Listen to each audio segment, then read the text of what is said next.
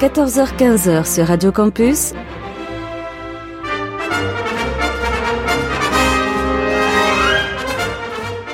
Les aventuriers des salles obscures. Le magazine cinéma produit par le quotidien du cinéma. Présenté par Christophe Dordain.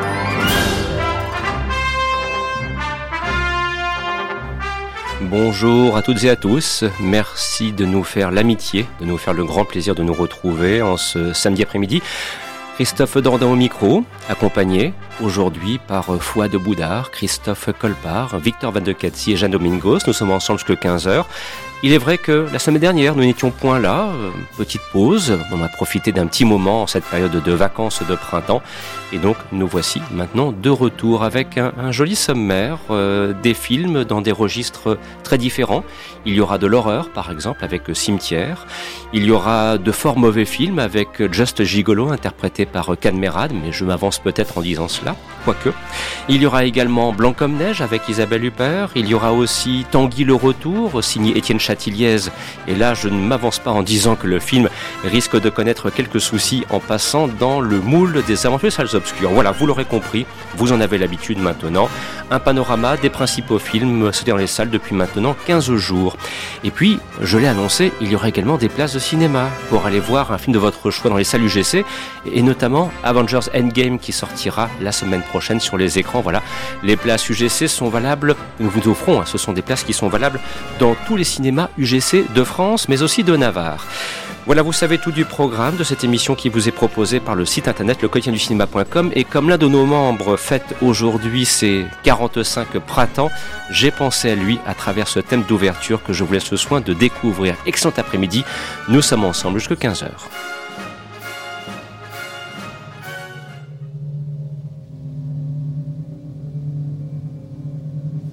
I'm bored. What plaything can you offer me today? An obscure body in the SK system, Your Majesty. The inhabitants refer to it as the planet Earth. How peaceful it looks.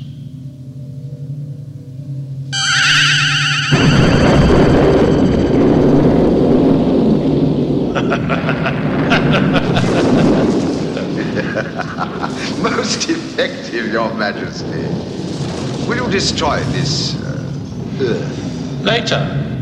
I like to play with things a while before annihilation.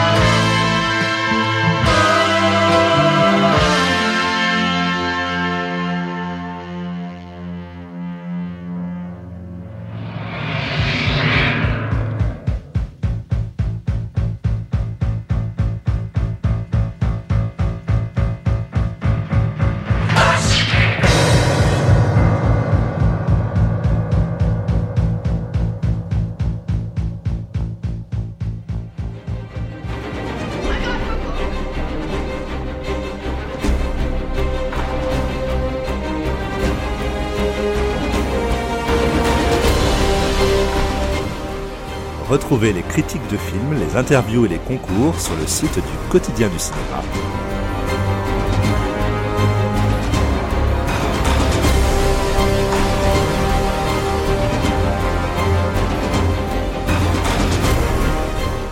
www.lequotidienducinéma.com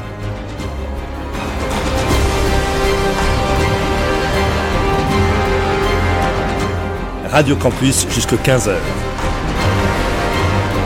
C'est les aventuriers des salles obscures.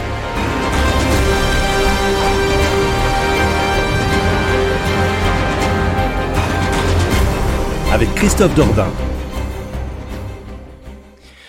Il y a quelques instants, vous aviez peut-être reconnu le thème extrait de la bande originale du film Flash Gordon réalisé par Michael J. en 1980 avec Sam Jones.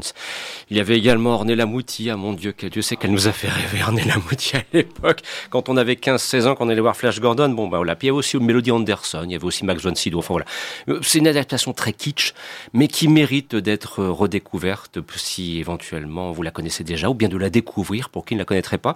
Et, ma foi, par rapport à tout ce qu'on nous abreuve en matière de super-héros depuis des années, je trouve que c'est un film qui tient encore très largement euh, la route. Christophe, tu souhaitais ajouter autre chose? Oui, tu as oublié de citer aussi qu'il y a l'excellent Timothy Dalton qui a été deux fois James Bond, malheureusement uniquement deux fois, et c'est bien dommage. Effectivement, il faisait également partie de ce casting. Alors, juste avant que nous n'abordions la page actualité, et je vous dis tout de suite qu'on parlera du film Cimetière, euh, de signaler une chose, c'est que la, la famille des partenaires de cette émission euh, s'agrandit cette semaine puisque le programme que vous entendez est systématiquement relayé euh, par nos amis de cinéma radio, voilà, sous la forme des modules que vous pouvez découvrir. Vous avez aussi donc une double rediffusion de cette émission sur radio WRS dans la Sarthe. Et nous accueillons maintenant Planète Cinéphile, qui a accepté également de nous soutenir dans notre démarche. Et donc un très grand merci à leur équipe.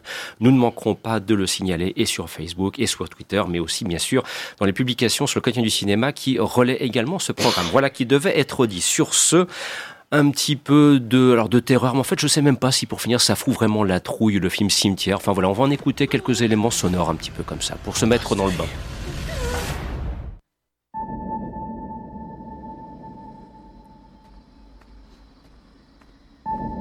En se promenant dans la forêt, Ellie est tombée par hasard sur un endroit tout à fait charmant. Un cimetière pour animaux? C'est un endroit où on enterre son animal pour pas l'oublier. Ça peut faire peur, mais il n'y a pas de raison. C'est complètement naturel. Comme la mort est naturelle. Toute la ville utilise cet endroit depuis des générations. Les gens en ont fait une sorte de rituel.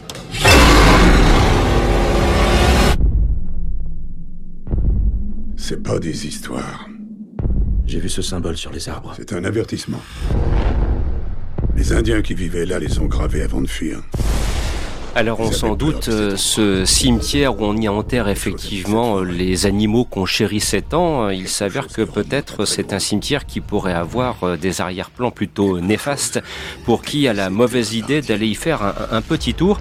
Et c'est donc ce cimetière que vous êtes allé visiter. Alors bien sûr c'est adapté des romans de Stephen King. Ce n'est pas la première fois d'ailleurs que cimetière est porté au, grand écran. D'où la classique question de se dire, peut-être Christophe pourrait nous rappeler un petit peu cimetière brièvement à, à quel moment donc ça a été adapté? Bien, le roman, en fait, le roman de Stephen King est paru, lui, le 14 novembre 1983. En France, il faudra attendre presque deux ans pour qu'il euh, sorte en édition française. L'édition française sera le 31 octobre 85 chez Albin Michel. Ça a été ensuite adapté une première fois en 1989 par Marie Lambert. Il y a eu une première adaptation cinématographique, puisque de toute façon Stephen King, c'est bien connu, a toujours été euh, assez... Euh, bien vu par le, par le cinéma. Hein. Ça a commencé très très tôt, dès 1978, je pense, avec Shining de Stanley Kubrick. Mhm. Il y a eu Dead Zone de Cronenberg, tout ça. Il y a eu beaucoup d'adaptations cinématographiques des œuvres de, de Stephen King. Euh, bon, moi personnellement, celui-là, cette, cette version 2009, je la trouve pas euh, forcément réussie. 2019. Euh, oui, 2019, oui. Tu te rajeunis. Hein. Oui, c'est ça. non, cette nouvelle version, je la trouve pas terrible. Franchement, je trouve pas ça. je trouve pas. Je préfère largement revoir le, le Marie Lambert de 1989 parce que bah je trouve que bon, déjà, ça respecte pas le, ça respecte pas trop la- le roman. Ah il, y a, il y a quand même quelques différences par rapport au final. Oui, mais enfin, tu conviendras que les romans de Stephen King, les adaptés au cinéma, c'est pas chose facile non plus. hein. C'est pas chose facile, mais euh, même le Marie Lambert prend moins de liberté avec, euh, avec, le, Mm. roman, avec le roman originel. hein. Euh, bon, déjà, et d'une. Euh, deuxièmement, bon, au niveau du casting, euh, C'est- du solide, non Il y a John. euh, Oui, Ouais, voilà. John Lithgow, Oh, hormis même. John Lithgow qui Ouais. reprend le rôle de Fred Gwynne dans la version de 89. Bon, c'est pas, de- c'est toujours agréable de le revoir. Moi, c'est un acteur que j'aime beaucoup. Je moi, un des films où je le préfère, c'est quand même euh, L'Esprit de Cain de Brian de Palma. Mhm. Euh, même si le film a été fortement critiqué à sa sortie, bon, c'est vrai que Lithgow fait, euh, c'est un acteur même qui dans les seconds rôles, c'est euh, quelqu'un de, tout à fait potable. Mais hormis ça, euh, dans le casting, il n'y a pas grand monde à sauver. hein. Euh, Après, point de vue photo, je trouve ça encore une fois très euh, dans le contexte du film d'horreur actuel, donc euh, euh, photographie grisâtre, poisseuse, euh, ça veut ça. Ouais, mais est-ce que c'est pas le but euh, Enfin, est-ce que ça ne correspond pas à l'atmosphère du film en, en- en elle-même, non? Je sais pas, Victor ou Jade? moi, déjà, je connaissais pas du tout euh, ni l'histoire ni le film de 89. Et il faut aussi savoir que je suis euh, un peu hypersensible et j'ai très facilement peur devant les films d'horreur. Du coup, j'appréhendais un peu d'avoir peur, mais en même temps, j'avais, j'espérais avoir peur parce que c'est un film d'horreur. Sauf Mm. que là, bah non, c'est juste euh, encéphalogramme complètement plat. Je me suis ennuyée et c'est, enfin, c'est pas, c'est, c'est, classique. Dans, on parlait de la photo, je trouve que dans la mise en scène et tout, ça, ça n'apporte rien en fait. C'est juste classique euh, champ contre champ. Enfin, c'est, ça, il y a, y a rien qui en ressort et il y a pas. Et l'histoire non plus. Bah après, c'est peut-être l'histoire du. Tu disais qu'ils avaient pris beaucoup de liberté, donc peut-être que le bouquin il est, il est mm, plus intéressant, mais l'histoire m'a pas du tout intéressé. et- Le, le bouquin est beaucoup plus intéressant. La version de 89 de Marie Lambert est beaucoup plus intéressante, et même au point de vue de la photographie, parce que le- la version de Marie Lambert traite quand même dans des teintes bleues, Mhm. euh, bleu nuit, tout ça, pour les scènes euh, qui sont de nuit dans le cimetière ou dans la maison, tout ça. Là, c'est vraiment dans le gris terne, cendre, un Ouais. peu poisse- poisseux, grisâtre, comme on fait euh, énormément de nos jours dans le film d'horreur. Euh, c'est euh, c'est euh, c'est totalement dans la veine des, des moi ce qui moi moi le, au niveau de la photographie ça m'a beaucoup fait penser à Your Next de d'Adam Wingard c'est dans les tons très euh, grisâtres euh, Mhm. verdâtres un peu euh, voilà t'as- très euh, Bah, On a, on a l'impression d'entendre Christophe que ça sort pas de l'ordinaire. non quoi. ça, ah, ça, non ça très- sort absolument pas de l'ordinaire c'est euh, Victor. c'est très prévisible en plus Ouais, bah vous avez vous avez tout dit et moi je vais rajouter euh, je vais rajouter un truc, c'est que la, la toute première partie euh, du film, elle marche très bien. Moi, c'est c'est c'est ça qui m'a qui est d'autant plus frustrant avec ce cimetière là, c'est que la première partie du film, ça va tout doucement, ça va vraiment en crescendo vers le film va en crescendo vers l'horreur et euh, la première partie, ça le film traite de de sujets qui, qui sont glauques, qui puent la mort. Euh, on se, ça, on parle de, on parle quand même de les, les parents, donc Jason Clark et j'ai oublié le nom de, de l'actrice. Euh, ils doivent quand même expliquer à leur, euh, à leur fille ce qu'est la mort ou comment ils doivent, euh, si, est-ce qu'ils doivent mettre des gants en faisant ça ou est-ce qu'ils doivent se montrer, doivent se montrer cash. Et il y a vraiment un malaise qui est très palpable. Et ça, là, ça marche. À partir du moment qui, au bout d'une heure, ça aussi, il faut le dire, c'est que c'est vraiment au long. bout d'une heure euh, que l'intrigue fantastique va vraiment être, se- être propulsée.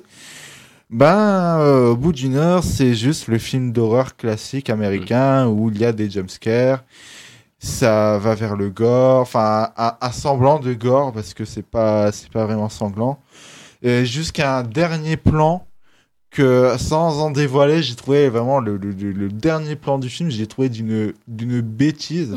c'est vraiment le, le plan choc euh, réalisé par un lycéen euh, qui veut, euh, qui veut, euh, qui veut se donner l'impression d'avoir un grand film parce que ça, on sait que ça va être violent, enfin que ça va, Mhm. et c'est gavant. Enfin, moi ça, c'est- un pétard mouillé. C'est mais le syndrome du plan choc, euh, c'est parce qu'il faut avoir le talent de Brian De Palma pour savoir le faire Ah, lorsqu'il voilà. réalise Carrie, par exemple. hein. C'est aussi une question de talent. Christophe, tu souhaitais ajouter une dernière petite chose et puis Ouais, après on passera ouais, ouais, euh, à un autre film. Bah, hormis l'interprétation de John Lithgow, euh, ce qui est encore à peu près potable dans le film, c'est la musique de Christopher Young. Et puis il faut surtout aussi se rappeler que le, cette version de, de Cimetière euh, 2019 est surtout produite par un, réalisa- un producteur qui est quand même assez... euh, quand on voit sa filmographie, ça fait quand même un peu froid dans le dos. C'est Lorenzo di Buen- Buenaventura qui a quand même produit euh, The Ryan Initiative. Oui, non, oui, ouais, d'accord. Hein ça, ça c'était tu pas vois bon. de quoi je parle? Ah oui, c'était pas bon ça. Une merde sans nom. Tu sais pas, tu sais pas de quoi tu parles. Une purge. On en revient toujours à Kenneth. Kenneth euh, c'est Jeanne, s'il te plaît. Comme quoi, quand c'est réalisé par une femme, c'est toujours mieux. Oh Mais cela étant, pour Marie. Lambert, non, mais pour, Mar- pour Marie Lambert, tu as raison, c'était vraiment un bon cru, Oui. son cimetière Ouais, 89. ouais, ouais. Voilà, bah, j'ai je donne- j'ai envie de le voir là du coup. Euh, le... Le, le premier, Le oui, 89, franchement, le oui, 89. oui, j'ai envie de le regarder. Voilà, Stephen King, j'ai vraiment. euh, Vous avez vu Needful Things là Euh, Comment ça Non. s'appelle là Le bazar de l'épouvante. Oui, oui, Ouais. oui, c'était pro- euh, réalisé par le fils de Charlton Heston. Alors c'est bien ça?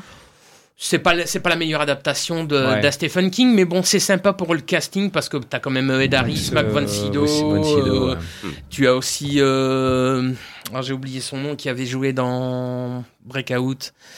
Euh, Ah, bah là, là, tu nous poses Ah une oui, colle. oui, oui, oui, Mais oui, tu- oui, non, mais tu, tu- tu nous poses à nous une colle. j'ai- Attends. Bon, en tout cas, j'ai retrouvé l'actrice, c'est Amy Semets, qui est la partenaire Ouais. John Clark Voilà. dans le film Cimetière, version 2019. Alors Cimetière 89, pardon, c'est un film ou c'est un téléfilm Un C'est un film, c'est sorti en C'est- salle. c'est sorti en salle, C'est d'accord. sorti en salle. Tout à fait. Ah, ok. Alors, je vous propose tout de suite d'embrayer parce qu'il est déjà. J.T. Walsh, voilà. Voilà, JT Walsh. Il est déjà 14h, passé de 17 Fils minutes de dans le cadre de cette émission. Et donc, euh, vraiment. Et donc, on a besoin maintenant d'aller faire un petit tour pour voir ce qui se passe de l'autre côté euh, de la Manche. Euh, Voilà, il y a un film à découvrir avec peut-être, si on le souhaite d'ailleurs, un arrière-plan Brexit.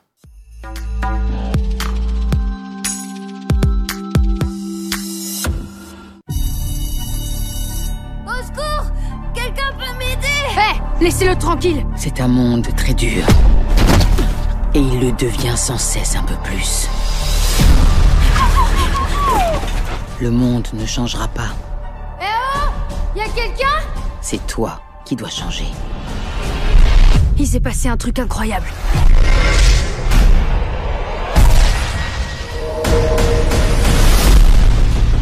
Viens voir ce que j'ai trouvé. Quelque chose est écrit sur la garde. Regarde dans Google Traduction. Ça veut dire épée d'Arthur. Excalibur L'épée dans la pierre. Alexander Elliot, c'est toi qui as sorti l'épée Ce royaume court un danger mortel Il reste 4 jours jusqu'à l'éclipse. Et donc est sorti ce mercredi dans les salles Alex, le destin d'un roi, réalisé par Joe Cornish, avec euh, donc euh, une pléiade de jeunes comédiens. Et alors c'est vrai que c'est un film, alors c'est notamment un propos qui a été développé euh, sur le site, dans le site Le Quotidien du Cinéma, notamment dans le cadre des critiques que nous avons publiées, où on peut peut-être penser à la situation politique que connaît le, le Royaume-Uni actuellement, que connaît l'Angleterre actuellement. Bon, c'est une façon de regarder ce, ce film, mais Fouad, je souhaiterais maintenant que tu nous dises un petit peu comment toi tu l'as euh, vu, parce que c'est une nouvelle adaptation de la classique légende arthurienne Excalibur. Voilà, le mythe d'Excalibur, on y revient une nouvelle fois. Oui, oui, absolument. Euh, c'est une, une version modernisée puisque ça se passe de nos jours en dans la banlieue lond- londonienne. Et euh, alors, c'est un film formidable. C'est vraiment, c'est formidable. J'ai pris un pied monstre. Euh, c'est euh, c'est vraiment c'est réjouissant, c'est jubilatoire. C'est euh, vraiment un film extra, vraiment. ah, J'en perds mes mots, tu vois. Mais c'est vraiment du, du bon gros morceau de cinéma comme je les aime et comme comme tout le monde aime. Donc en fait, c'est signé Joe Cornish. Joe Cornish qu'on connaît bien puisque c'est un monsieur qui c'est un, un scénariste qu'on a vu, c'est un comparse de Edgar Wright. Euh, et euh, c'est un monsieur qui a signé notamment euh, les scénarios, co-signé les scénarios d'Edgar Wright, et on l'a vu au générique du Tintin de Spielberg. Donc, il fait partie de cette petite bande-là, et il a réalisé il y a presque dix ans un premier film qui s'appelait Attack the Block, et qui avait en tête d'affiche un acteur célèbre aujourd'hui, John Boyega. hein, qui est maintenant euh, euh, qui est maintenant fonctionnaire, acteur fonctionnaire pour la franchise, la nouvelle franchise Star Wars. Et euh, ce garçon a démarré chez Joe Cornish.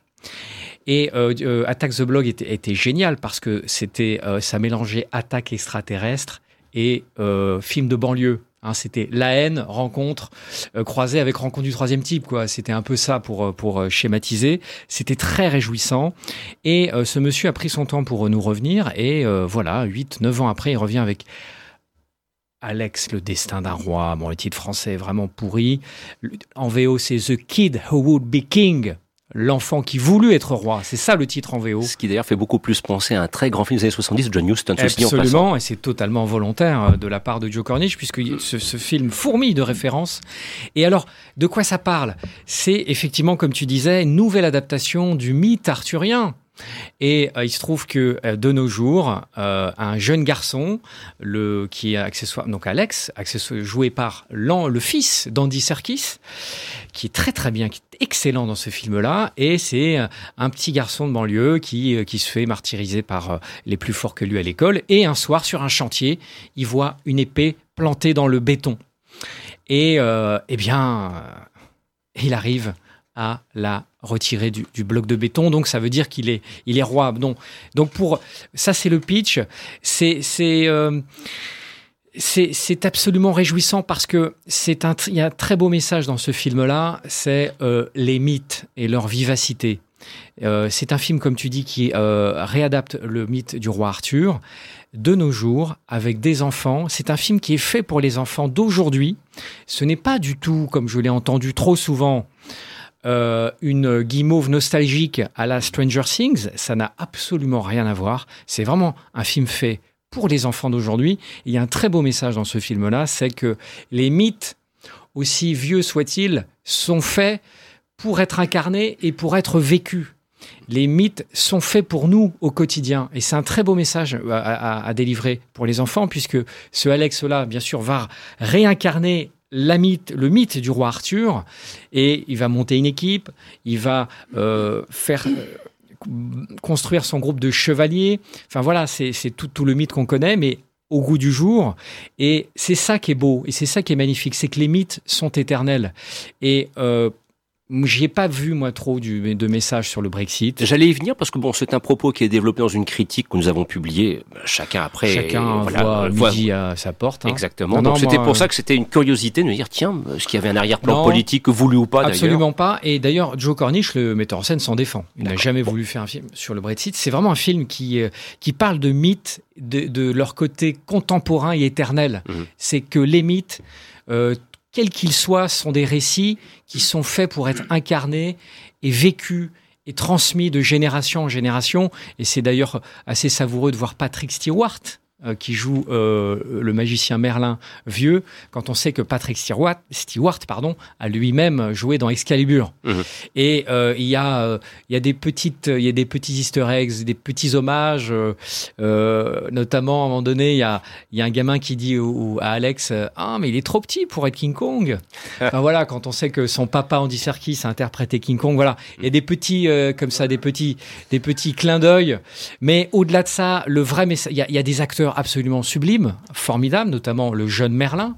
Merlin, on le voit jeune et vieux, qui, qui est joué par un superbe acteur euh, filiforme et, et très charismatique, euh, qui, je pense, on verra très bientôt euh, dans plein de films. Et c'est un garçon qui, qui a vraiment un avenir euh, absolument brillant. Et euh, voilà, je, re- je reproche juste peut-être euh, quelques effets spéciaux, parfois un petit peu euh, un peu ratés, mais c'est rien du tout euh, à côté de la force, la puissance euh, euh, de ce film. C'est extrêmement réjouissant et euh, on parle d'esprit Amblin. Bon, j'aime pas trop cette expression, mais si tant est que ça existe encore un esprit Amblin, euh, je dirais que euh, ce film-là en est, est vraiment dedans, puisque il, il fait le film Amblin d'aujourd'hui pour les enfants d'aujourd'hui. Oui, parce que c'est ça qui est intéressant dans ce que tu précisais, c'est qu'on a tendance effectivement à regarder ce film. Alors tu faisais référence à la, à la série, euh, euh, comment dirais-je, euh, Stranger Things. C'est ce, ce côté un petit peu, on revient dans les années 80, mais non, mais c'est un film de maintenant, quoi. Je veux dire, Ça, voilà, il faut, faut faut- faut- il y a un moment, faut arrêter peut-être Mm. aussi de regarder les films actuels avec le prisme ancien de modèles qui sont maintenant, euh, c'est fait terminer, quoi. Je- le- le- L'esprit Amblin, mais ça fait bien longtemps qu'il n'existe plus. Voilà, c'est Ah, quelque chose qui, est- qui est, qui est typique d'une époque et vouloir y revenir me semble là un petit peu maladroit. Enfin, en tout cas, c'est un gros coup de cœur. Hein, Ah oui, un Alex, très très gros coup de cœur. Il faut aller voir ce film tout à fait cessante. Dépêchez-vous. Eh bien, vous l'aurez compris, donc euh, il y a un Sœur Alex qu'il faut absolument aller découvrir dans les salles obscures.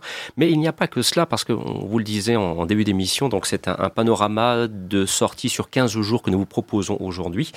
Et il faut aussi, de temps en temps, en sacrifier avec le retour de Cadmerade, qui nous revient tous les trois ou quatre mois avec un nouveau film, dont celui-ci.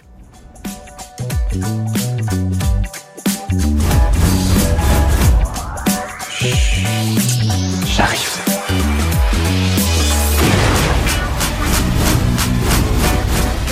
Excusez-moi, je vous ai mouillé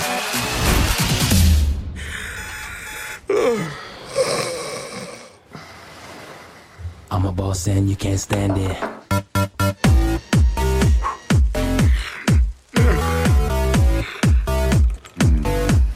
Little man gonna stand there lining for the first crack. Je suis désolée, Alex, mais c'est fini. Qui va à la chasse perd sa place. Tu te sens comme orphelin Orphelin de la maison, de la piscine.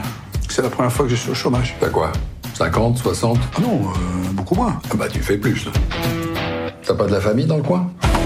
Ah bah je voulais voir ma soeur et ma petite nièce. Neveu. Hugo, tu sais, je t'ai parlé de ton oncle Alex. Feignant, moche et débile. Oui, c'est lui. Allez champion, tu vas rebondir. La règle à la maison, c'est tu salis, tu nettoies.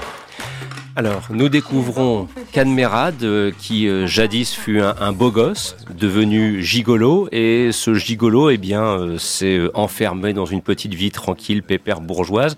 25 années ont passé, et ben voilà, il y a les muscles qui tombent, les seins qui tombent, tout le reste qui tombe, et puis, et puis, et puis, la dame qui l'avait accueilli à l'époque comme gigolo le fout dehors, et il se retrouve à la rue, complètement désemparé. Bon, moi j'avais annoncé une catastrophe. Je précise par avance que Victor va être plus nuancé. Alors euh, veuillez noter cela parce que ça arrive pas tous les jours. Ben, j'aime beaucoup Cadmerade et c'est en partie pour cela que j'ai j'ai- j'ai apprécié à la fois pas trop euh, Just euh, Gigolo. C'est en fait moi Cadmerade, c'est il y a quelque chose que qui me qui me fascine à chacun des films qu'il fait, c'est qu'il a un côté clown. Et je trouve qu'on a peu d'acteurs en France qui, qui arrivent à incarner un, un côté clownesque à des personnages qui peuvent être graves. Bon, sans aller jusqu'à dire que Just Gigolo parle de sujets graves, mais mais on, on retrouve souvent ça. ce- ce- Il y a vraiment cette euh, cette cassure dans ce qu'il fait entre un homme qui est, on voit qu'il commence à être porté par la vieillesse et, et tout ça, et qui pourtant reste toujours dans une attitude très bon enfant, très euh, euh, très rentre dedans dans son humour et c'est quelque chose qui me plaît chez, chez, chez lui. Surtout que là, dans Just a Gigolo, alors là, on lui met la perruque qui lui va pas. euh, euh, c'est vraiment euh, un, la- le costume, un costume d'un jeune dans un corps de vieux. Et rien que ça, pendant une heure et demie de film, ça suffit à me faire rire. Et, Ah, c'est déjà ça, au moins, hein. Et alors. Non mais non, pour ce- pas moi qui l'ai dit, je dit. pour, pour ce film, pour ce film, effectivement, parce que euh, ce film-là, Just a Gigolo, c'est il y a la réalisation d'Olivier Barou, euh, elle n'est pas, elle n'est pas exceptionnelle du tout. C'est du téléfilm TF1. Comme souvent. euh, c'est un épisode de Camping Paradis, mais sur le grand écran. Hein, c'est euh, le scénario, bah, il est, il est résumé à sa bande-annonce. Euh, mais voilà, Cadmerade, moi, il est, il porte le film. Il, euh, il porte le film. Il a toujours des idées pour faire, euh, pour trouver des gags. Voilà, alors des gags très bas de plafond. C'est très, c'est, ça va vraiment dans, dans le, le potache. C'est, ça va très dans le blague caca, comme on pourrait dire. Mais voilà, ça, ça fonctionne. euh, de, de ce point de vue-là, si, si on regarde uniquement le film sur ce prisme-là, bah, Just Gigolo, c'est Just Rigolo. Bon, bah écoutez, mal. là, là, chers amis, là, moi je m'incline, je suis surpris, je m'attendais à une exécution en règle. Bah, on va dire donc pour Cadmerade. Pour Cadmerade. Bien. Eh bien, à vous de vous faire votre propre opinion. Sur ce, le moment est venu de faire la petite, entre guillemets, pause musicale rapide, car ça sera aussi la bonne occasion pour annoncer le concours avec les places de cinéma à gagner. Et de vous dire qu'ensuite, on reviendra à des affaires très sérieuses, il sera question de El Reno. Voilà, ça, c'est quand même un petit peu autre chose. Il faudra aussi en passer par Tanguy le Retour, signé Étienne Chatiliez. Nous irons aussi faire un petit tour, voir Benoît Poulvorde dans euh, comment dirais-je, son nouveau film qui s'appelle Raoul Taburin. Donc euh, voilà, il y a largement de quoi faire pour cette deuxième partie d'émission. Alors très rapidement, donc de vous dire que dans quelques instants, vous allez entendre un extrait d'un bande original du film Avengers Endgame qui sortira mercredi prochain sur les écrans. Et ça tombe bien puisqu'on vous propose donc de gagner deux places pour aller voir ce film si vous le souhaitez ou bien un autre dans le réseau UGC, places qui sont valables partout en France. Et donc on va vous poser une question toute simple en lien avec l'actualité cinématographique. Je vais quand même prendre une référence un petit peu sérieuse. En l'occurrence, je vais vous demander simplement de me citer le titre du tout dernier film qu'avait réalisé euh, Xavier Dolan, qui était sorti il y a quelques temps maintenant sur les écrans, puisque Xavier Dolan sera de retour au Festival de Cannes, déjà avec son nouveau film. Donc, voyez une question très simple. Quel est le titre du dernier film qui a réalisé Xavier Dolan et qui était sorti maintenant il y a quelques semaines sur les écrans? Réponse attendue par courriel, concours le quotidien du cinéma.com. Bonne chance à toutes et à tous et merci de faire très vite pour nous contacter.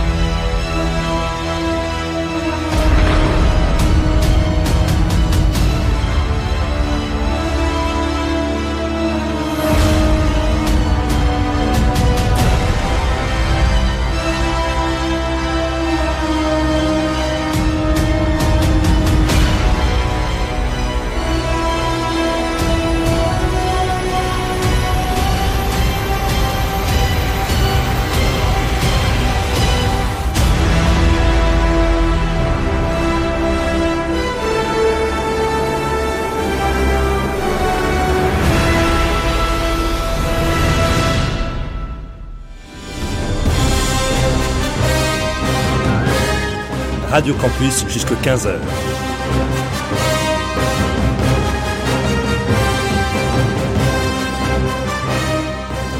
C'est les aventuriers des salles obscures.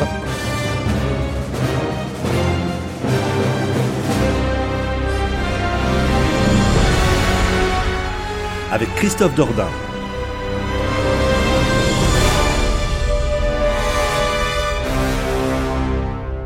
Deuxième partie de cette émission consacrée donc aux principaux films sortis dans les salles depuis maintenant deux semaines et notamment il en est un alors là qui mérite toute votre attention, ça s'appelle El Reno. C'est réalisé par euh, Rodrigo Sorogoyen, c'est un film qui nous vient d'Espagne et qui nous plonge Victor dans le milieu de la politique mais aussi plus précisément on découvre d'ailleurs le parcours euh, d'un homme politique influent dans sa région et qui va être confronté donc alors qu'il va il est censé prendre la direction de son parti politique et eh bien va se retrouver impliqué dans une affaire de corruption. Donc film éminemment sérieux, mais euh, voilà, c'est la démonstration de la vitalité du cinéma espagnol que l'on retrouve ici avec El Reno, parce que là, on vous l'annonce à l'avance. Là, je prends pas de gros risques en disant que attention, grand film. Ah, c'est mon, c'est mon film du mois. C'est vraiment l'un mon, mon film du mois, l'un des, films de l'année. Je pense qu'il sera dans mon top. Euh, je me suis pris une grosse claque devant, alors que pourtant euh, son précédent film, qui est Dios nos perdone, moi j'avais pas vraiment accroché. Là, j'y suis, là, j'ai, C'est c'est la grosse claque en fait. On est vraiment dans. C'est le. Ça commence comme un thriller politique euh, classique. Donc euh, voilà, on découvre ces histoires de c'est cet entre-soi, euh, et forcément il va arriver ensuite, au bout d'un moment, cette chute. Et à partir de ce point d'ancrage, de le, point de chute, et ben on, le film ne s'arrête pas. On est euh, scotché en même temps que ce personnage de politicien euh, corrompu qui est magistralement interprété par Antonio de la Torre. On est à ses côtés, la caméra est à ses côtés, on, on court en même temps que lui, on a peur en même temps que lui, on sue en même temps que lui. C'est euh, on on euh, comment? On a vraiment il va courir partout dans dans les QG de son parti, dans les plateaux télé, dans dans les maisons euh, de ses collègues juste pour juste pour sauver sa peau, essayer de sauver sa peau et euh, en plus de cela, on est donc dans un espèce, ça fait un peu thriller politique, en même temps survival, du coup, parce qu'il est question Mhm. de survie euh, carriériste. Et, euh, mais le film pose aussi les bonnes questions, en fait. C'est, c'est, on ne révélera rien de la fin, mais là, les, les 20, 10 dernières minutes, 10-20 dernières minutes du film sont, c'est vraiment euh, une compilation compilation de petites claques pour, euh, pour te poser les bonnes questions à la fin de ta séance. euh. et moi, ça m'a mis KO. J'avais le souffle coupé pendant, les, pendant 2h11. C'est divertissant. En plus, ça, c'est très divertissant. Enfin, on. C'est vraiment un pur thriller. euh, Ouais, c'est tendu. Et c'est super tendu. Allez le voir. Jade, s'il te plaît. C'est clair que c'est très divertissant parce que à la base, euh, quand tu, c'est toi qui m'as dit d'aller le voir et tu m'as dit que c'était, euh, ça parlait de politique et tout, je en mode, oh non, j'ai pas envie d'aller voir ça. Et en fait, c'est incroyable la, la, la mise en scène, la façon dont c'est filmé, mélangé à la musique et au montage, ça s'arrête jamais. C'est l'acteur euh, principal, il est incroyable, tu l'as dit, mais euh, l'actrice aussi, euh, Barbara Leni qui joue Amaya, donc une journaliste, elle est exceptionnelle. Le, tout, tout, ça parle de politique, ça parle de corruption, ça parle de, vengeance, ça parle de culpabilité et ça parle de pouvoir et de, euh, de, de la, la chasse. Enfin, c'est, qui veut plus de pouvoir et qui, qui arrivera à, dépasser l'autre. Enfin, c'est violent à la fois dans, dans les propos et dans les images. Et tu parlais du, du début, que ça commençait comme un thriller un peu normal, un film politique et tout, mais moi je trouve que la scène de début, déjà, t'es, t'es, t'es, t'es au bord de ta Mm. chaise, quoi. Tu, elle s'arrête jamais, elle est excellente, elle pose les personnages euh, direct, elle pose, enfin, elle pose tout en 5 minutes, et elle est, elle est, elle est folle, ce film, il est fou. Je, je... Alors, Ouais, Fouad, ah oui. tu, tu, tu, tu as dû survécu aussi avec ce monsieur Manuel Lopez Vidal qui, Oui. qui joue sa peau.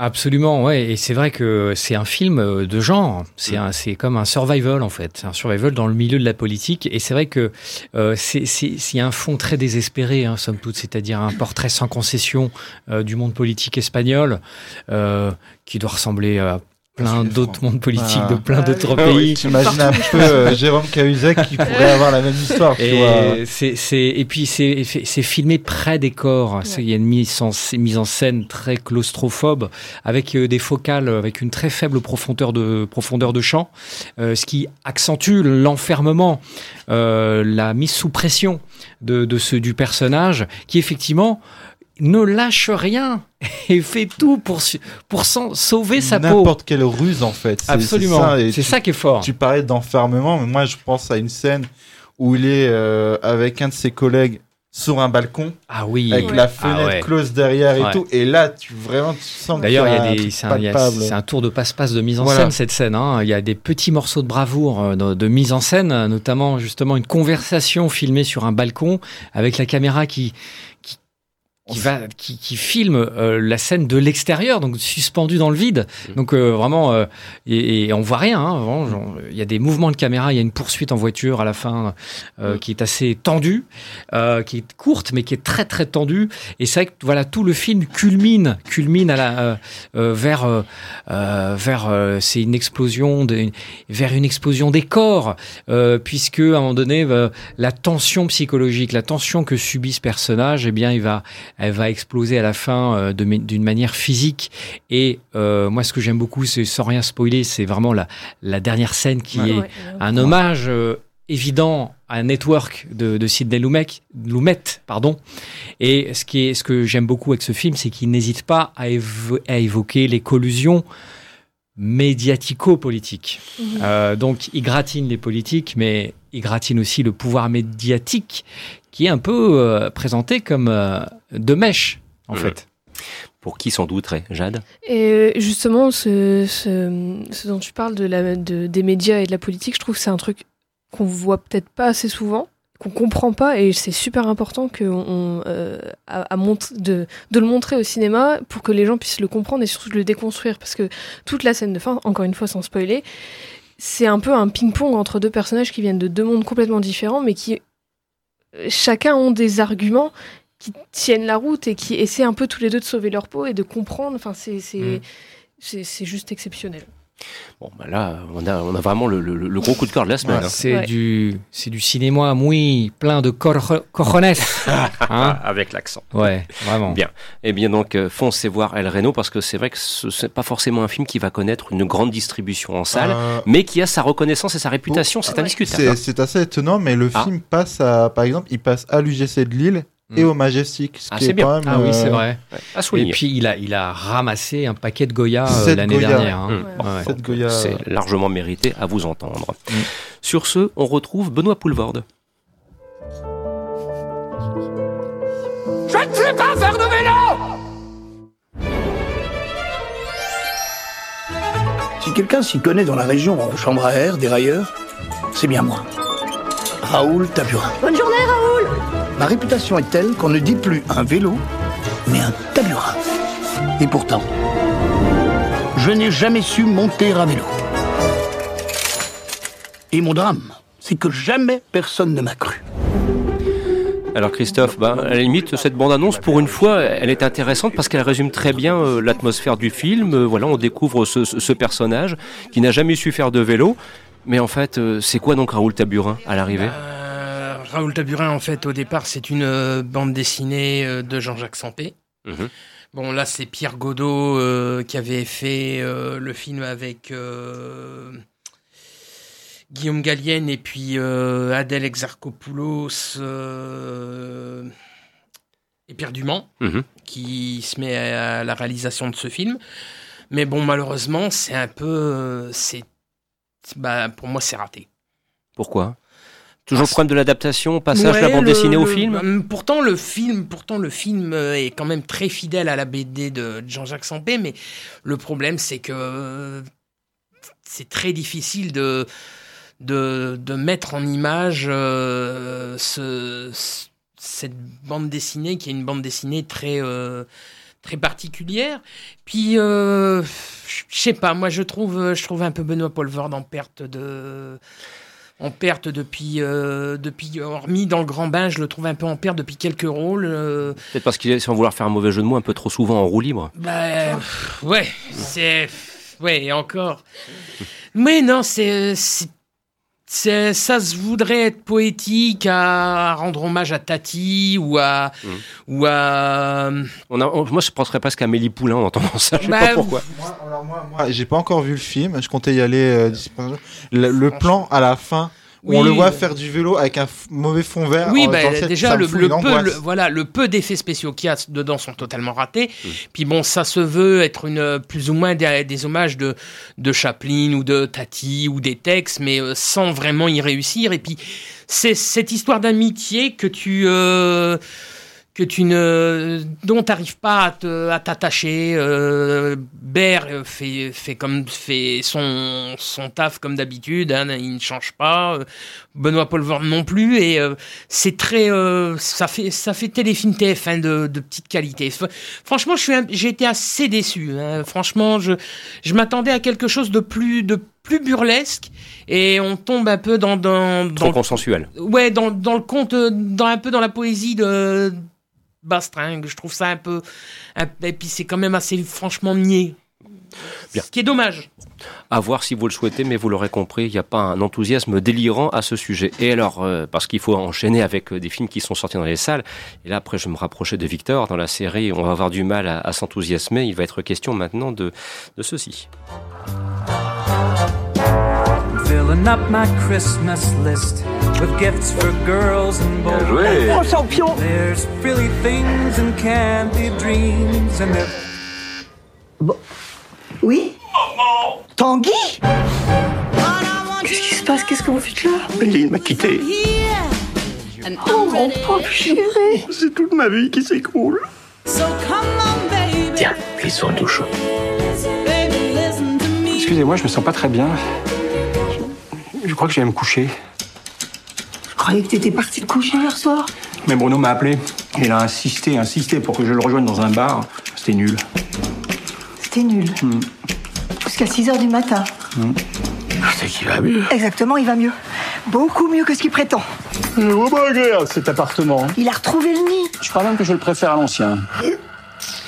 Bien, vous l'aurez compris, Tanguy, le retour. Alors on retrouve le duo formé par euh, Sabine Azema et André Dussolier, on retrouve Eric Berger, ils ont pris 15 ans, et, surtout il y a un gros problème, c'est qu'il y a un metteur en scène qui s'appelle Étienne Chatiliez, dont j'ai l'impression que lui aussi il a pris plus de 15 ans. Il y a, il y a un gros problème, il a une panne d'inspiration majeure, Victor. Ben, quand tu réalises, quand tu te rends compte que Étienne Chatiez réalise un film où l'action est principalement basée dans une salle de cuisine autour d'un petit déjeuner, de petits pains et des croissants, bah ouais, c'est qu'il y a un gros problème parce que euh, c'est vraiment là, euh, Étienne Chatiez, on l'avait pas revu depuis L'Oncle Charles. Charles, avec euh, Eddie Mitchell. Et euh, ouais, c'est vraiment le.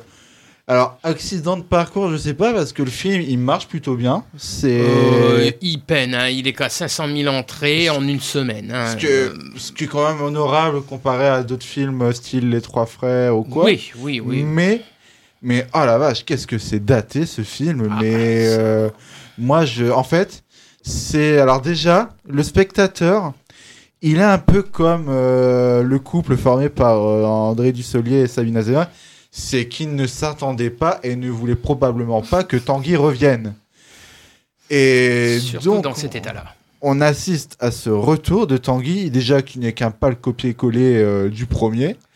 C'est vraiment les mêmes vannes et les mêmes pics que, sans- que, euh, que Dussolier et Azema peuvent lancer à l'égard de leur fils. Mais en plus de ça, eh ben, euh, on est dans la. On voit quand même qu'Étienne Chatiez va être dans la modernité de la comédie française euh, populaire télévisuelle actuelle, puisqu'on y ajoute des vannes racistes et le film en est rempli.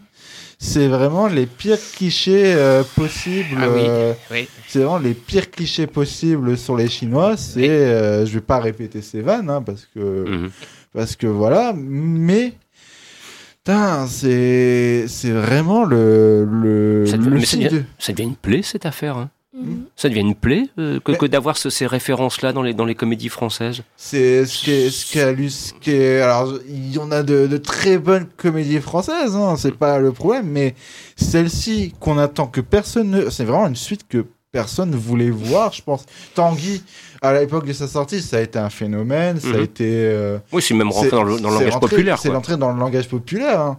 C'est pourquoi en faire un maintenant? En plus, c'est ça, c'est ça qui me, me, me turlupine, c'est que euh, le il n'y a rien d'ajouté en fait au film. Mhm. C'est que C'est un copier-coller. C'est un copier-coller. C'est ça.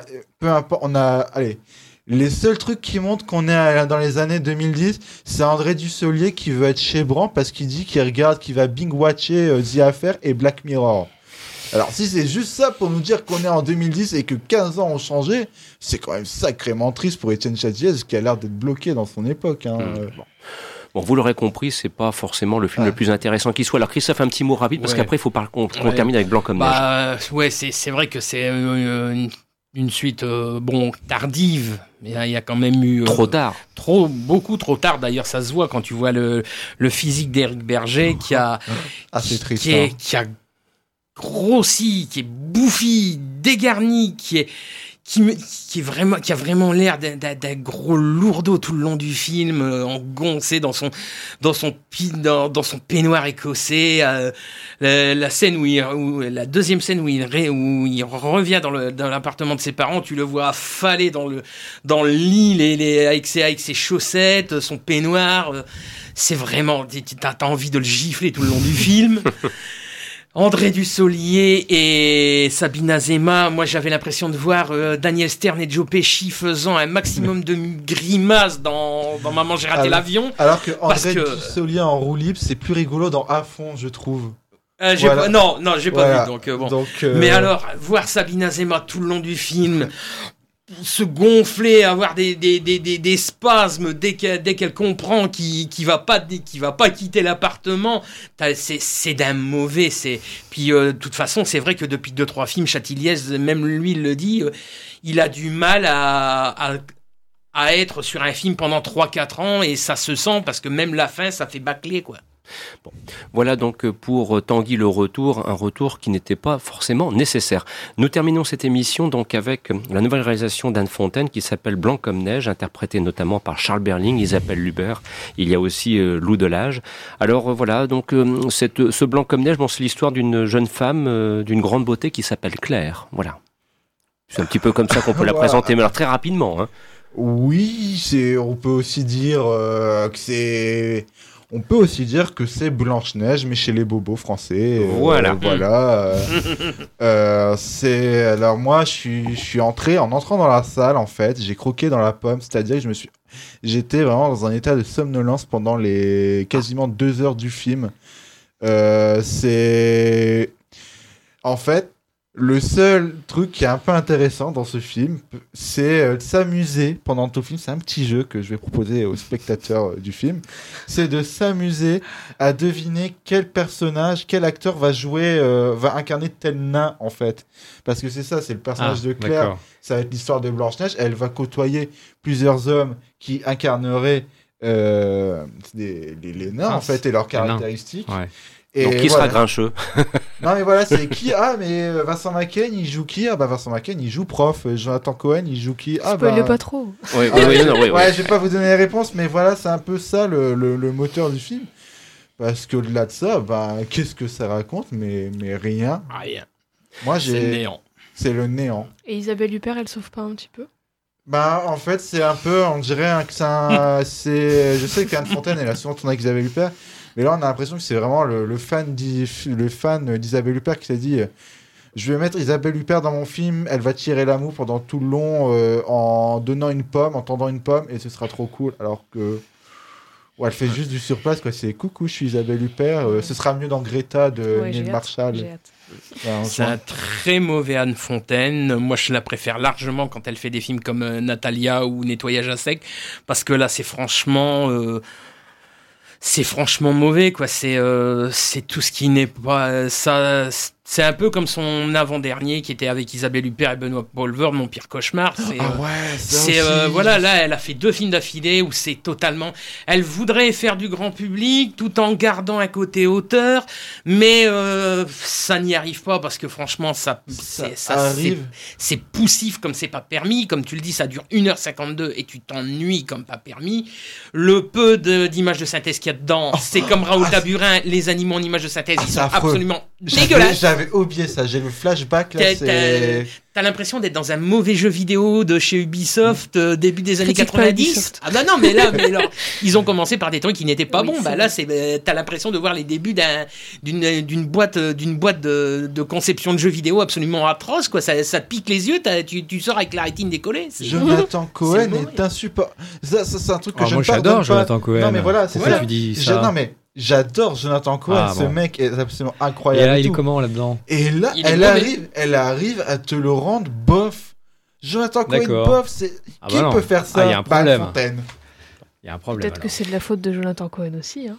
Oui, il avait euh, fallu peut-être aussi mieux choisir son, son film, son scénario, et Peut-être. peut-être se douter que Blanc-Neige ne serait pas. euh, Jonathan Cohen, pas touche à mon Serge Ouais, Romito. bon. Alors, je vous précise aussi, Ah, pour, euh, pour, pour les temps à venir, puisque nous arrivons quasiment au terme de cette émission, que la semaine prochaine, donc, ce sera le retour du magazine des séries, avec une édition spéciale consacrée aux années 80. On a une interview à vous proposer de la comédienne de doublage de Catherine Lafont à propos de la série L'Agence Tourisque. On parlera aussi de Supercopter avec un invité, un ancien du magazine des séries en la personne de Julien Lecomte, voilà, qui va nous faire un petit tour. Ça fait quasiment près de cinq ans qu'il n'a pas fait de la radio, mais je me doute pas qu'il sera euh, au top. Et puis nous nous retrouverons donc, et, je vous annonce quelques titres à l'avance, nous nous retrouverons donc le samedi 4 mai pour de nouvelles aventures cinématographiques. Alors il y aura bien sûr un retour sur Avengers Endgame, mais je ne solliciterai pas Fouad pour cela parce que Avengers, la fin du jeu. Voilà, hein, c'est ça. Voilà, il, il, il, a pas. J'ai tellement hâte. Le jeu de la fin. Ah. il, a, il, a, il, a, pas spécialement envie de, de, de s'y recoller. Mais sachez aussi que, par exemple, il sera question de Nous finirons ensemble, la nouvelle réalisation de Guillaume Canet, qui a été présentée il y a quelques temps ici à Kinépolis Lom en avant-première. Toute l'équipe s'était dérangée. On parlera aussi, par exemple, de Cœurs Ennemis, avec euh, Keira Knightley aussi. Et puis, il sera question également de Gloria Bell avec Julianne Moore. voilà, donc c'est vous dire qu'il y, y, a quelques bons films. Et on ne sera pas encore à Cannes, mais euh, on sera à quelques jours du début du festival de Cannes. Donc ça, ce sera le 4 mai. Oui, Christophe Bon, euh, par contre, si vous voulez voir un film, bon, c'est pas non plus exceptionnel, mais c'est franchement intéressant. C'est Un vent de liberté de Michael Bully Herbig. C'est en fait une nouvelle euh, euh, transcription cinématographique d'un fait réel qui s'est passé en Allemagne. Il y avait déjà eu un film euh, produit par Disney en 1982 qui s'appelait La nuit de l'évasion. Mhm. signé Delbertman. Bon, c'est pas un grand film, mais franchement, c'est un, c'est un beau film qui justement permet peut-être aux jeunes générations de se réintéresser à ce, à ce fait divers qui a eu lieu en Allemagne de l'Est. Merci donc de l'avoir précisé Christophe et c'est ce qui clôt l'émission en cet après-midi.